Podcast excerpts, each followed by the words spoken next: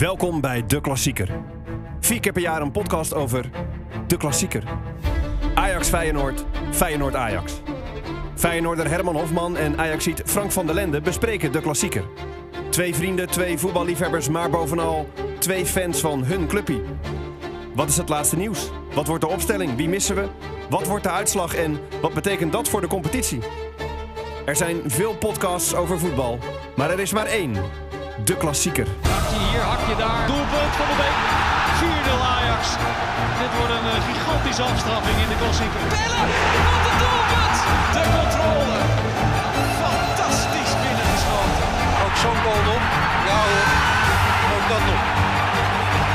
8-2, Marco van Basten. Het is een historische middag in Rotterdam-Zuid.